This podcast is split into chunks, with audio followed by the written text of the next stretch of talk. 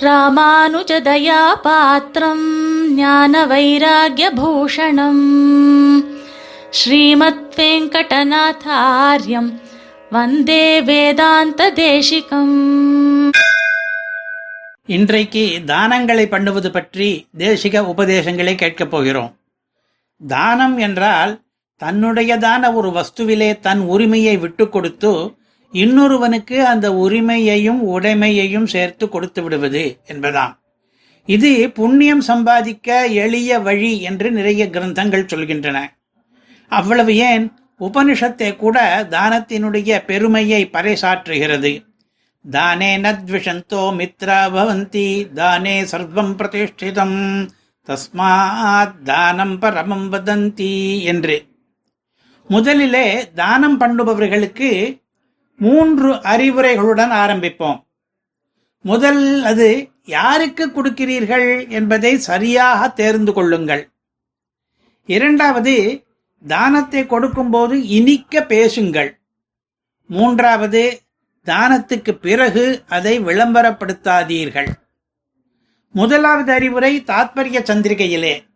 இரண்டாவது அறிவுரை சுபாஷித நீவியிலே மூன்றாவது அறிவுரை ரகசியத்ரய சாரத்திலே. இந்த மூன்றுமே சுவாமி தேசிகனுடைய கிரந்தங்கள் தான் முதலாவது அறிவுரை தாத்பரிய சந்திரிகை என்றோமே அந்த தாத்பரிய சந்திரிகை பகவத்கீதையின் பாஷ்யத்துக்கு வியாக்கியானம். பகவத்கீதையிலே தானத்தை சாத்விகம் ராஜசம் தாமசம் என்று மூன்றாக கிருஷ்ணர் பிரித்திருக்கிறார். அதில் சாத்விக தானம் என்பது என்ன என்றால் அதற்கு நாலு அடையாளங்கள். தானம் பண்ண வேண்டும் என்பதே குறிக்கோளாக வைத்துக்கொண்டு தானம் பண்ண வேண்டும். நமக்கு உபகாரம் பண்ணாதவனுக்கு தானம் பண்ண வேண்டும். நல்லதொரு சத்பாத்திரத்திலே தானம் பண்ண வேண்டும். தகுந்த தேசத்திலே தகுந்த காலத்திலே தானம் பண்ண வேண்டும். இந்த நாலு விஷயங்களை விளக்குவதற்காக சுவாமி தேசிகன் யாஜ்ஞவல்ய ஸ்மிருதியிலிருந்து ஒரு ஸ்லோகத்தை மேற்கோள் காட்டுகிறார். அதன்படி கல்வியும் குலமும் சிறந்திருந்தால் மட்டும் போதாது நடத்தையாலே எவன் உயர்ந்திருக்கிறானோ அவனே சத்பாத்திரமாகிறான். அத்தகையவனுக்கு மட்டுமே தானங்களை பண்ணுவதே நமக்கு நல்லது. இன்னொரு ஸ்லோகம் ஸ்ரோத்ரியாய குலீனாய வினீதாய தபஸ்வினே விரதஸ்தாய தரித்ராய பிரதேயம் சக்தி பூர்வகம் என்று கூர்ம புராணத்திலே ஆறு தகுதிகள் இருக்க வேண்டும் தானங்களை வாங்கிக் கொள்ளுபவனுக்கு. வேத கல்வி நற்குடி பிறப்பு பணிவு தபஸு விரதங்கள் ஏழ்மை என்ற ஆறும் எவனுக்கு இருக்கிறதோ அவனுக்கு இயன்றவரை தானம் பண்ண வேண்டும். அப்படி தானம் பண்ணும்போது பலரும் யாச்சகரை அவமதித்தோ புண்படுத்தியோ பேசிவிடுகிறார்கள். அது ரொம்ப தப்பு. நமக்கு தான புண்ணியத்தை பெருவித்து தருபவரே அந்த யாச்சகர் தானே. அவரை நன்றாக கௌரவித்து அவரிடம் இனிமையாக பேசி நாம் கொடுப்பதே கொடுக்க வேண்டும். நிறைய கொடுக்கிறோமா என்பது கூட முக்கியமில்லை. உகப்பித்து கொடுக்கிறோமா என்பதுதான் முக்கியம். அடுத்ததாக எந்த வஸ்துக்களை தானம் பண்ணினால் அதிக புண்ணியம்? இதற்காக தர்ம சாஸ்திரங்களை அலசலாம். சுவாமி தேசிகனேஜும் அருளியிருக்கிறார். கர்ணன் கவச்ச குண்டலங்களை தோலோடு பெயர்த்து கொடுத்தான். சிபி சக்கரவர்த்தி பட்சிக்கு தன் தொடை மாம்சத்தை அறுத்து கொடுத்தான். ஜீமூத வாகனன் தன் ஜீவனையே கொடுத்தான். ததீச்சி முனிவர் வஜ்ராயுத நிர்மாணத்துக்காக தன் எலும்பையே கொடுத்தார். சமுத்திரராஜன் தன்னை கடைந்தவர்களுக்கு எத்தனையோ ரத்தனங்களை கொடுத்தான். இப்படி தானம் பண்ணினவர்கள் எல்லாம் நிறைய புகழ் பெற்று விளங்குகிறார்கள். ரந்தி தேவன் பண்ணின அன்னதானம் இந்த வரிசையிலே மிக புகழ் பெற்ற தானமாகும். அதை பற்றி சிறிது பார்ப்போம். ரந்தி தேவர் ஒரு ராஜா. ஆனால் ராஜ்யத்திலே பஞ்சம் தலைவிரித்தாடியது. அவரே பல நாட்கள் பட்டினியிலே வாடினார். அவர் எல்லா மனிதர்களிடமும் விஷ்ணு பகவான் இருப்பதாக கண்டார். தனக்கு சிறிதளவு உணவு கிடைத்த போது துரதிருஷ்டவசமாக ஒரு புதியவர் அங்கே வந்து பசியுடன் அதை கேட்டார். ரந்திதேவருக்கு அன்னதானம் பண்ணுவதிலே விருப்பம். குறிப்பாக பசியால் வாடுபவர் யாராயினும் தன்னிடம் இருப்பதை கொடுத்து விடுவார். தனக்கு மிஞ்சிதான் தான தர்மம் என்று கூட அவர் வைத்துக் கொள்ளவில்லை. தானத்துக்கு பிறகுதான் தன்னுடைய பசியாற்றல் என்று அவர் கருதினார். பசியால் வருந்துபவர்கள் எந்த ஜாதியினரானாலும் அவர்களுக்கு உணவளித்தார். ஜிஜி என்றார்.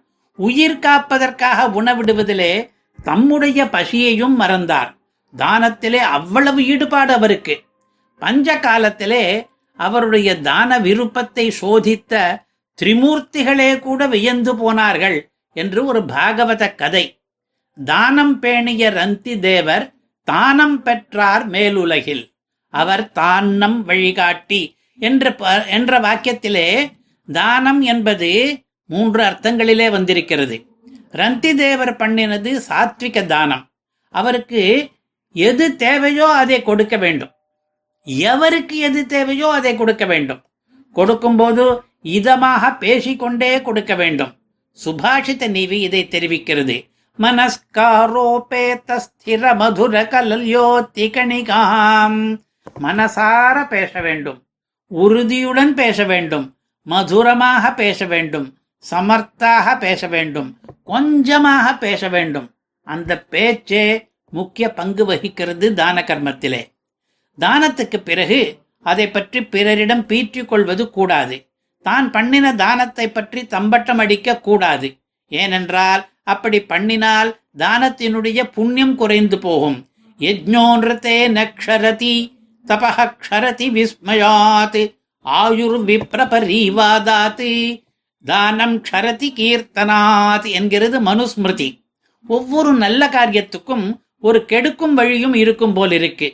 வேள்வி கெடுவது பொய்யாலே தபஸ்ஸு கெடுவது செருக்காலே ஆயுஷ் கெடுவது பழிப்பாலே தானம் கெடுவது விளம்பரத்தாலே நான் இன்றைக்கு இன்னாருக்கு இன்னென்னதை தானம் பண்ணினேன் என்று கீர்த்திப்பது சிறு சிறிதாக அந்த தான பலனையே குறைத்து விடுகிறது.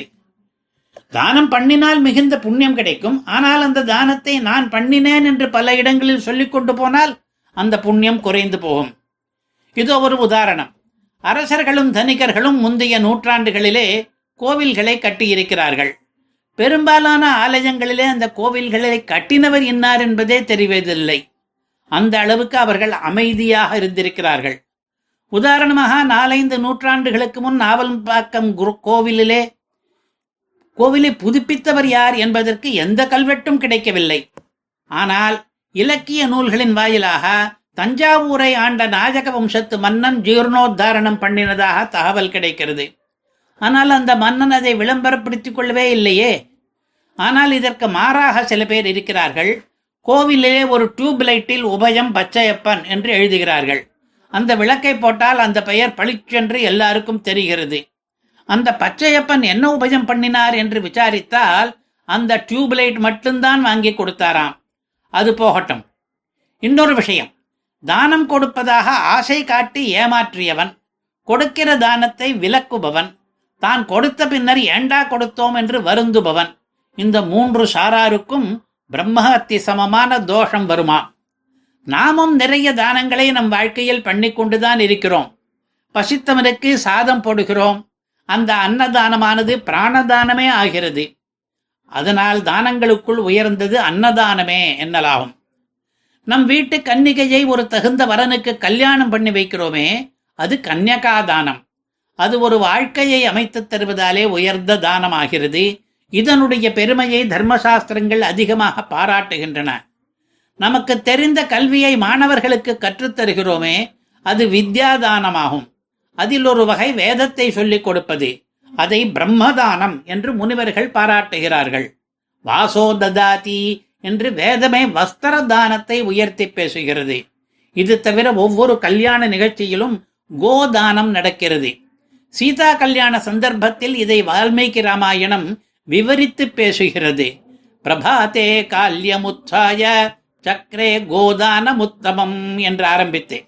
இதிலே கோதானத்தை பற்றி ஏழு விஷயங்கள் இருக்கின்றன. கோதானம் உத்தமம் என்றதாலே அது தானங்களுக்குள்ளே உயர்ந்தது என்பது. பிராமணேபியா என்றதாலே அதை பிரம்மவித்துகளுக்கு கொடுத்தார் என்பது. சதசஹசிரம் என்றதாலே நிறைய பசுக்களை கொடுத்தார் என்பது. ஏ கை கசகா என்றதாலே ஒவ்வொன்றாக தானம் பண்ணினார் என்பது. அப்படி பண்ணுவதற்கு நிறைய நாழியாகுமாதலால் விடியற்காலை சீக்கிரமாகவே துயிலெழுந்து விட்டாராம் தசரதர். புத்திரான் உத்திஷ்யா என்றதாலே கோதானம் பண்ணுவது கீழ்த்தலைமுறையை காப்பாற்றும் என்பது. தர்மதகா என்றதாலே அதை தர்மப்படி பண்ணினார் என்பது. கோதானம் உத்திஷ்ய வித்தம் ததவு என்று அடுத்த ஸ்லோகத்தாலே கோதானத்தோடு கூடவே கோ சம்ரட்சணத்துக்கான பணத்தையும் தானம் பண்ணினார் என்பது. இந்த தர்ம நுணுக்கங்களை எல்லாம் புரிந்து கொண்டு நாமும் கோதானம் பண்ணி பெரும் புண்ணியம் அடைய முடியும். இன்றைக்கு தானம் பற்றி இருபதுக்கு மேற்பட்ட தகவல்களை ஏழெட்டு முக்கிய கிரந்தங்களிலிருந்து திரட்டி கேட்டோம். அதன்படியே தானங்களை பண்ணுவோமா? வந்தே வேதாந்த தேசிகம். கவிதார்க்கிக சிம்ஹாய கல்யாண குணசாலினே. ஸ்ரீமதே வெங்கடேஷாய वेदान्तगुरवे नमः